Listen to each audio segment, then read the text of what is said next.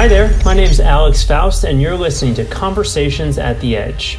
Each week, we meet with a top business thought leader to learn what they think we should be prioritizing to build better businesses, positively impact our communities, and scale up. Hi, everyone. Good morning, good afternoon, good night, depending on what part of the world you're joining us from. I am Alex Faust, your host of Conversations at the Edge, and I am very, very excited for a special Conversations at the Edge uh, this week where we have four very amazing uh, thought leaders all here to talk about what it means to normalize and really leverage female leadership in today's workplace. First, I'm going to start with uh, Oksana. Oksana Esperard is a mental wellness expert.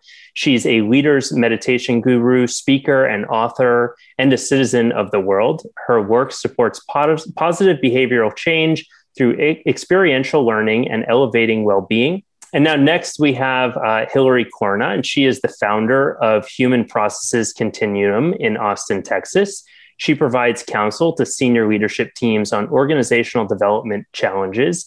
And she's the author of the best selling book, One White Face. And she has a new book that's coming uh, later this year that we're all very excited about. And she's now on a mission to help humanize businesses through human processes blending uh, empathy and contemporary business practices that uh, produce profound, sustained results. Next up is Tamsin Woolley Barker, and she is an innovation consultant, speaker, and the number one best-selling author of Teeming. Her work takes the best lessons that nature has to offer and helps companies dramatically expand their innovation pipelines and promote thriving cultures. And finally, uh, last but certainly not least, is Deb Gabor, and she is the branding guru and brand evangelist. She's written the book on branding twice with bestsellers Branding is Sex and Irrational Loyalty. Thank you all uh, for being here. We have four amazing thought leaders who are going to share a ton of great information uh, today, and all with very different backgrounds and experiences to talk about the topic of women in the workplace. And we really want to focus this conversation on how to create strong, equitable, and balanced cultures. And I want to jump right in. I want to start with Oksana. Uh, from the mental health perspective, mental health and wellness perspective, um, what are you seeing women struggling with today? Yes, Alex. Well, I would like to first address very quickly how do I define mental wellness or mental health, and that includes psychological, emotional, and physical well being. And therefore, then we need to look at the division not only for women, but in comparison to men, right? So the psychological, physical, and social, we're kind of on the equal stage, is the emotional part that sets us apart. And that's mainly as a gift by nature. I, I choose to look at it as a gift. However, historically in business, it's being it was looked at as a challenge that women by nature are more sensitive, emotional, um, and emotional. I don't mean in a negative connotation. There is more potential there for women, whereas men they kind of um, bottle up the emotions and they struggle with them. Women tend to express them more and they have more sensitivity.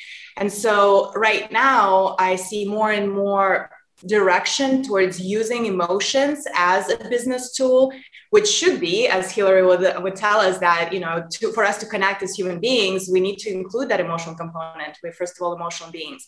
So women are still, because of the, that cultural business. Um, I would say outlook, women are still struggling to finding and touching base with their emotional identity and embracing it versus suppressing it. And we can see that um, actually, if you look like in suicide rates, men have higher suicide rates because they suppress emotions. Women are more expressive with that. So, still a challenge, moving in the right direction. And hopefully, with all the research and all the progression that's been happening, we will get there faster. Thank you. So, Deb, I'd like to, to ask you next if you notice any specific struggles that women may encounter when it comes to branding and the branding landscape. Uh, I think a lot about women and and their personal brands and how they show up in the world. And there's been a movement afoot probably for about the last decade, which has been this kind of broad stroke encouragement of women to come into their own and develop and own a personal brand. And a lot of that encouragement has been about having a social media presence and making sure that you have all of your colors are matching and that you have the right you have the right typography and the right photography and iconography on your on your website. And what I've what I've been seeing, uh, at least through the women that I associate with, who are largely entrepreneurs and thought leaders and consultants and coaches and authors and you know really really high powered women, that there's a desire to create deeper, more authentic brands that are singular and focusing less on do I show up all in pink or in yellow or in orange visually, but really, really being about what's inside, creating a brand around what are the values and beliefs that that are part and parcel to not just how I show up in this world, but how I take action and who it is that I'm looking to impart my knowledge and my sharing to and and what is my my mission and my vision and and what are my goals and who are the people who are most highly predictive of success of me delivering on my promises in this world. And so I've seen this really interesting evolution of personal branding. And also, I hope that we get to this later in the conversation. I've seen a lot of importance placed on the role of women within businesses and how they drive business forward and how that impacts how the greater brand of an organization actually shows up in the world and, and how to do that authentically.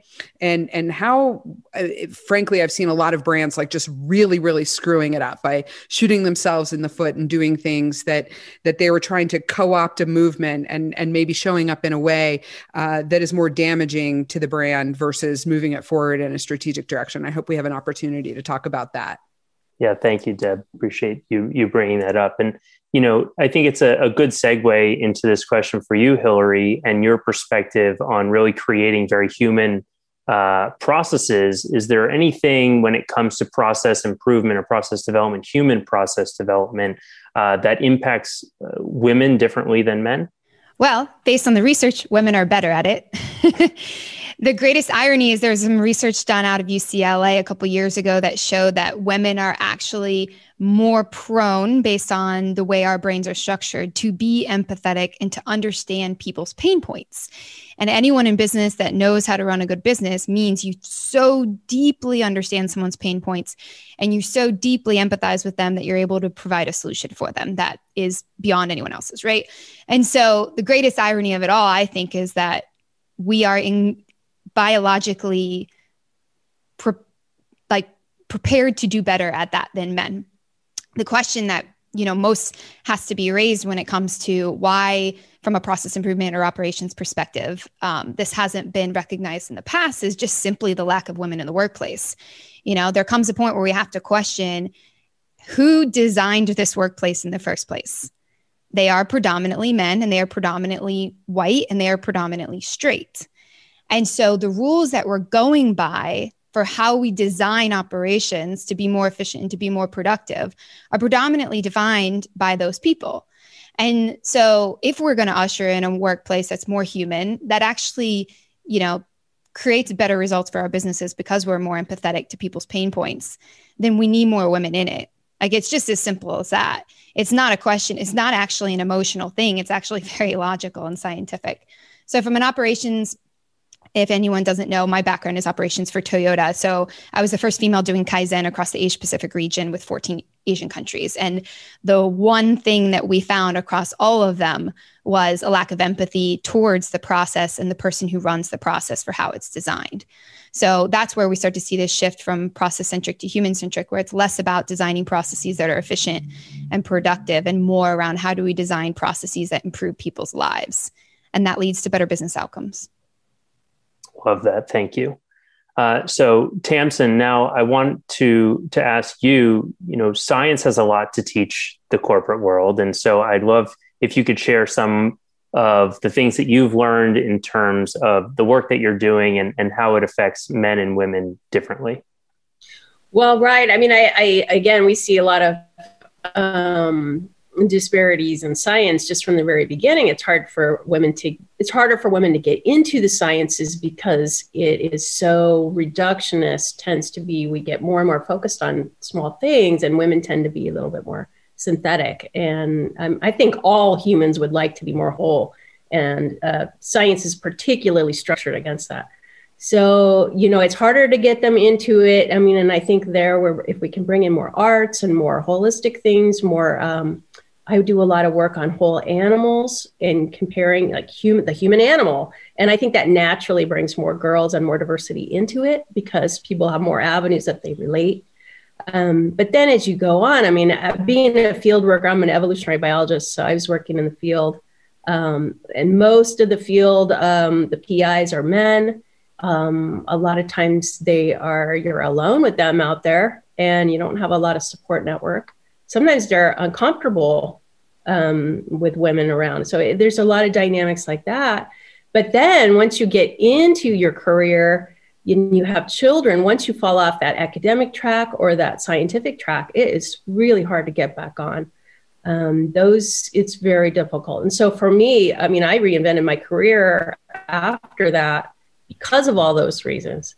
Um, and now, like, I, I, think that what I do is I, I apply those, um, the social evolution lessons in the, in the workplace to try to make a more equitable, greater collective intelligence, really. So um, I work from that point of view. And I think that, you know, women are half the story. So we have a lot to contribute. I would just love quickly if you could share maybe one thing that that keeps you going and and what work you you hope to inspire for future generations of of women leaders um, in business. So. Well, um, I, I, one of the little initiatives that I'm doing is called Bonobo Revolution, which I think you guys will like. It's the, um, you know, I don't know if you know about bonobos, but like our closest relatives are chimps and bonobos, and chimps have this dominance hierarchy thing that they do, but bonobos females ally together to prevent male dominance and the whole society does better as a result so i got this i made t-shirts for it for a collective um, sisterhood. So that's kind of a little thing i'm doing in the background. Um, but uh, overall just trying to bring in holistic human rehumanization into the workplace so that we can be whole and we can cultivate collective intelligence that we need to address all this all these issues that we've got today I'll go ahead. Um, my vision and the dream is to actually create the workplace as a source of well being. I've heard the word reaction here, and that usually comes, we, we get frozen because a lot of times we're stressed. We have a lot of things coming in at once. And therefore, learning how to manage ourselves internally will equip us to have the courage, to have empowerment, to have um, a grander perspective to actually respond in a moment um, where it's most relevant, or have the courage and capacity to go back and respond post factum. So, well being I see as a foundation for any human being to perform at a top potential and performance. And then, if all of us are well, we can do more inspiring work in the in the world in general.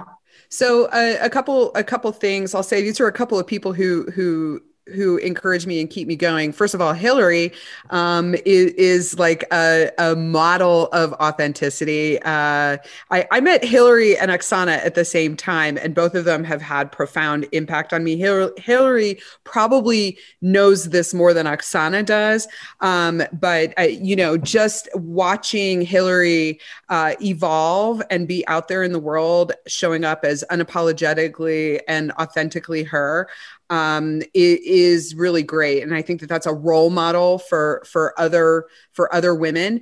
Um, and and when I see other role models, I like to direct like the the women that I'm mentoring uh, through you know different entrepreneurial things that I'm doing and and coaching and things like that. Like just channeling them over towards Hillary. Just like just go watch what Hillary is doing because she's a model of that. Um, I had a huge takeaway from my meeting of Oksana. I don't know if she knows this, but um, I att- I want to say this was like some EO program at MIT, and it goes back like almost two years ago. And I went with one of my key executives, and he and I had a major, major takeaway from from all of this curriculum that was like a lot of it was like very, very hardcore business based and whatever.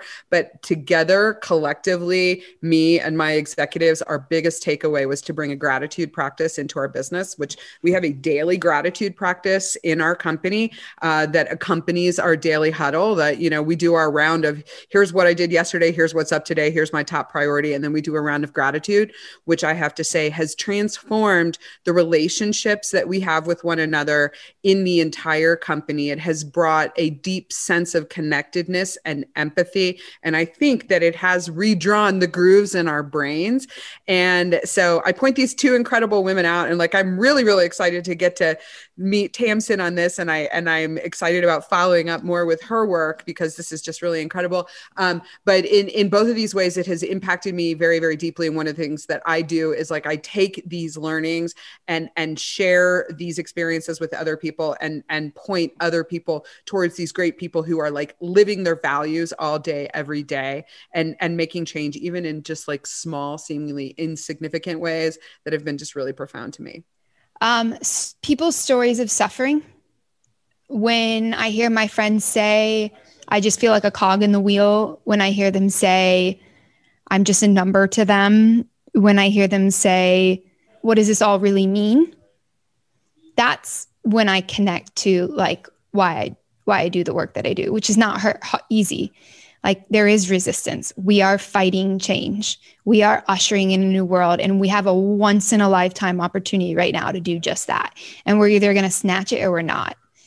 Um, that's what keeps me going. Uh, the people's stories of suffering. Deb, Hillary, Tamsin, Oksana, thank you so much for being here. Thanks for joining our Edge community. Thanks for listening to Conversations at the Edge. I hope you enjoyed this episode, and if you did, please share it with a friend or a teammate who you think would benefit from what we covered. In addition, you can find us on LinkedIn to get all of the updates, or if you'd like to hear the full conversation, just visit growthinstitute.com forward slash the edge to learn how you can become a member as well. Thanks again, and see you next time.